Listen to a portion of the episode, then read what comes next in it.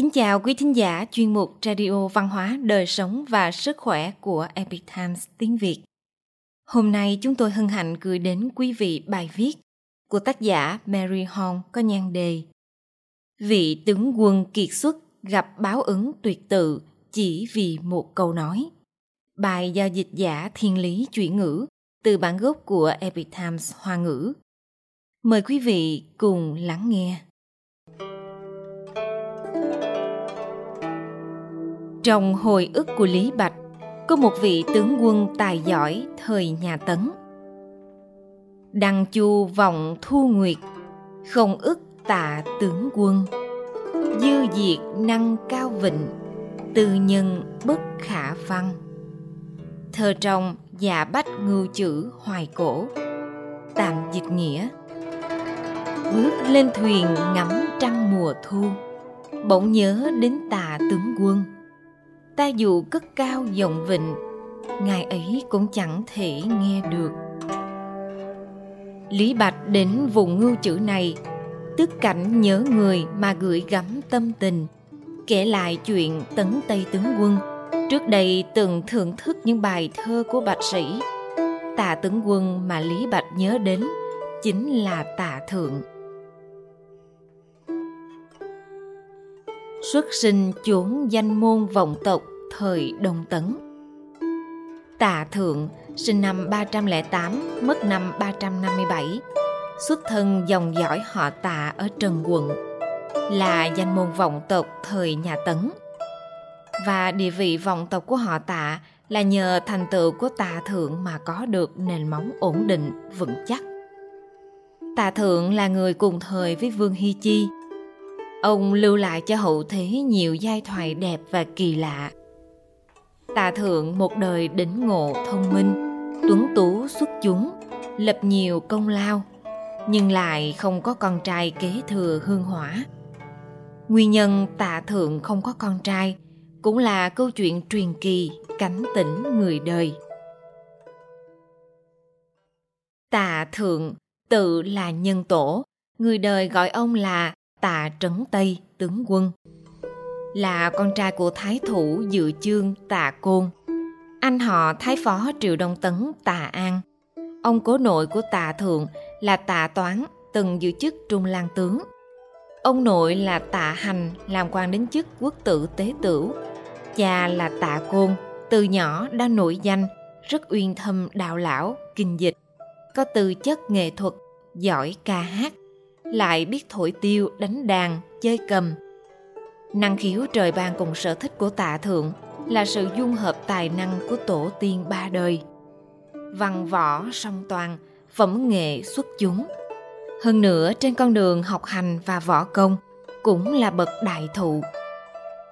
Trong cuộc chiến đánh lên mạng Bắc, ông đã lấy về ấn tỷ truyền quốc cho nhà Đông Tấn, được xưng hiệu trấn Tây tướng quân, chứng tỏ được thực lực trấn giữ một phương của nhà họ tạ ở Trần Quận gia tộc danh tiếng họ Thị có ảnh hưởng lớn đến cuộc chính trị của nhà Đông Tấn hơn 200 năm cho đến thời Nam Triều. Từ nhỏ, Tà Thượng đã kế thừa tính tình thuần hậu, chất phát, đỉnh ngộ xuất chúng. Lúc lên 7 tuổi, anh trai qua đời. Ông đau đớn, buồn bã quá đổi. Bản tính thuần hậu, chân thành bộc lộ rất tự nhiên, khiến người thân cảm động không thôi. Lên 8 tuổi, được cha dẫn đi cùng để tiếp đón tân khách. Có một vị khách nói, Đứa trẻ này là nhan hồi trong chỗ chúng ta đi mà. Tạ thượng đáp, trong nhà không có ni phụ, tức khổng tử, sao có thể nói ai là nhan hồi đây? Lời đối đáp khiến tần khách ngạc nhiên và thắng phục mãi. Lúc ông mới 10 tuổi thì cha qua đời. Sau đó, Ông thừa kế tức vị hàm đình hầu của cha, đến phủ nhà để bái kiến tư đồ vương đạo, tức tể tướng. Lúc đó vừa hay trong phủ có yến hội. Vương đạo tiền thể nói với tà thượng rằng Nghe nói cậu có thể múa điệu con sáo Các vị khách ngồi ở đây đều có lòng ái mộ điệu múa này Chẳng hay có thể được vận may này không? Tà thượng đáp Xin vâng bèn dùng khăn vải vấn tóc lại rồi múa điệu nhảy chim sáo gọi là bát ca vũ. Vương đạo bảo tần khách trong nhà dùng tay làm nhịp phách, còn tạ thường ở giữa đám tần khách ngủ hứng mà nhảy múa, hết sức tự tại. Chân tay lúc lên lúc xuống nhịp nhàng, tài năng và tính thuần chân của tạ thượng đã khiến vương đạo hít mực xem trọng. Tạ thượng một thân hào sản, thông minh tuyệt luân, không theo thói tục, bởi vậy cũng không chịu được sự câu thúc. Ông thích mặc quần áo có thêu hoa văn. Sau khi bị trưởng bối trong nhà giáo huấn thì đã thay đổi thói quen này. Nhạc phủ Quảng Đề ghi chép Tạ Thượng đương lúc giữ chức trấn Tây tướng quân đã rời trấn Thọ Dương ngồi chơi đàn tỳ bà trên lầu ở cổng thành thân mặc áo ngắn màu tím. Ông ngồi trên một cái giường của người hồ, tấu bản đài đào khúc. Tiếng nhạc trầm bổng vang xa. Khách qua đường đều không biết người đánh đàn này là một vị tướng quân đứng vào hàng tam công, trấn giữ một phương. Các vị đài thần trong triều từng than thở đào khẳng không để lại di ngôn, giao phó hậu sự đều cho rằng đó là một điều đáng tiếc lớn. Ý kiến của tạ thượng khác họ, ông nói.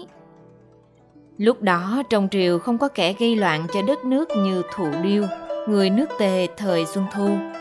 Vì vậy, đào công không cần phải để lại di ngôn. Sau khi nghe xong, mọi người đều tán thưởng kiến giải của tạ thượng sâu sắc, lời lẽ rất hay. Tạ thượng giữ nhiều chức quan làm đến trước tán kỵ thường thị, lúc mất được truy tặng về tướng quân tán kỵ. Thường thị và khai phủ nghi đồng tam ti. Khai phủ nghi đồng tam ti là biểu tượng tôn quý sánh như tam công. Tuy ông sinh nơi vọng môn, khi mất được tôn vinh, nhưng lại chỉ sinh được hai người con gái, không có con trai. Con của huynh đệ mà ông nhận nuôi đều chung số mệnh mất sớm. Tạ thượng không có con nối giỏi nguyên nhân vì sao? Tạ thượng cho rằng bản thân không có con nối giỏi là chịu sự trừng phạt nào đó. Đường thời có người tên hạ hầu hoàng nói bản thân có thể nhìn thấy quỷ, lại có thể cùng quỷ trò chuyện. Tạ thượng liền hỏi hạ hầu hoàng, tại sao bản thân phải chịu sự trừng phạt? Vài ngày sau hạ hầu hằng vẫn không nói rõ nguyên do. Chỉ nói mấy ngày nay, toàn gặp tiểu quỷ, cho nên không thể biết được nguyên do. Sau đó hạ hầu hằng bỗng nhiên gặp được một con quỷ mặc áo choàng lụa màu xanh, ngồi trên một cỗ xe mới. Còn có chừng mười mấy tên chia nhau theo hầu. Hạ hầu hằng nghĩ tên quỷ này chắc có bản sự lớn, liền kéo mũi con bò đang kéo xe lại, khiến cả đoàn tức khắc dừng ngay con quỷ trong xe nói vọng ra. Vì sao cản trở lối đi của ta? Hạ hầu hoàng đáp. Có chuyện muốn thỉnh ngài giải đáp. Trấn tây tướng quân tạ thượng không có con trai. Người này là bậc danh sĩ tiếng tâm lý lừng. Không thể để ông ấy tuyệt tử tuyệt tôn, mất đi việc tế tự hương hỏa. Không ngờ con quỷ trong xe tỏ vẻ cảm động, nói người mà ông đói đến chính là con trai ta. Lúc còn trẻ, có tư thông với tỳ nữ trong nhà. Lại phát lời thề, sẽ không kết hôn với người khác. Nhưng lại làm trái lời thề. Bây giờ người tỳ nữ đã chết. Cô ấy tố cáo lên thiên thượng. Vì chuyện này mà tạ thượng không có con trai. Hạ hầu hằng đem toàn bộ nội dung của cuộc nói chuyện với quỷ kể lại cho tạ thượng nghe tạ thượng nói. Lúc ta còn trẻ, đích thực đã làm chuyện đó. Cuối cùng tạ thượng đã hiểu rõ bản thân vì cớ gì mà phải bị trừng phạt khiến cho tuyệt tự. Về sau tạ thượng có một người thiếp là a phi nàng có dung mạo quốc sắc thiên hương, cũng rất giỏi thổi sáo. Sau khi tạ thượng mất a phi lập lời thề không cải giá. Bắc Trung Lan tướng khi ấy là Hy Đàm, nhìn thấy A Phi, bèn lợi dụng quyền thế bày kế lấy A Phi về làm thiếp. Tuy nhiên A Phi cả đời đều không nói chuyện cùng Hy Đàm. từ chuyện này có thể suy đoán rằng tạ thượng có sức hấp dẫn rất lớn đối với phụ nữ thời trẻ ông cùng tỳ nữ phát sinh tình cảm hẹn thề cả đời yêu thương cái chết của tỳ nữ tuy không liên quan đến ông nhưng lời thề ông đã phát ra không thể tiêu như khói, tản như mây. Việc trừng phạt cũng không thể được miễn trừ. Tùy thư có 10 quyển ghi chép về vệ tướng quân, gọi là tạ thường tập. Nhưng đến nay đã bị thất truyền, chỉ còn lại một số bài hoặc đoạn trích ít ỏi lưu lại trong nhân gian. Lời thơ của bài nhạc đại đạo khúc mà ông sáng tác có câu rằng thành dương nhị tam nguyệt, liễu thanh đào hạ hồng. Sa mã bất tường thức, âm lạc hoàng lai trung.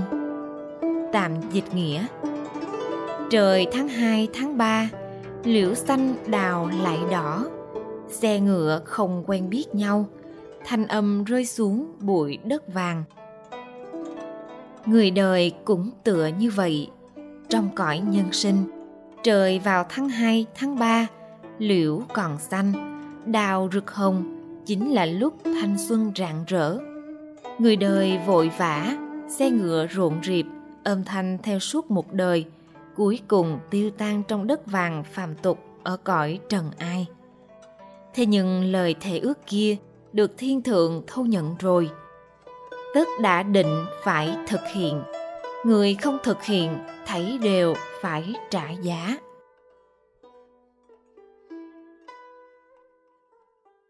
quý thính giả thân mến chuyên mục radio văn hóa đời sống và sức khỏe của epic times tiếng việt đến đây là hết để đọc các bài viết khác của chúng tôi quý vị có thể truy cập vào trang web epictimesviet.com. Cảm ơn quý vị đã lắng nghe, quan tâm và ghi danh theo dõi kênh. Mến chào tạm biệt và hẹn gặp lại quý vị trong chương trình lần sau. Kính chúc mọi điều bình an và tốt lành tới quý vị cùng người thân.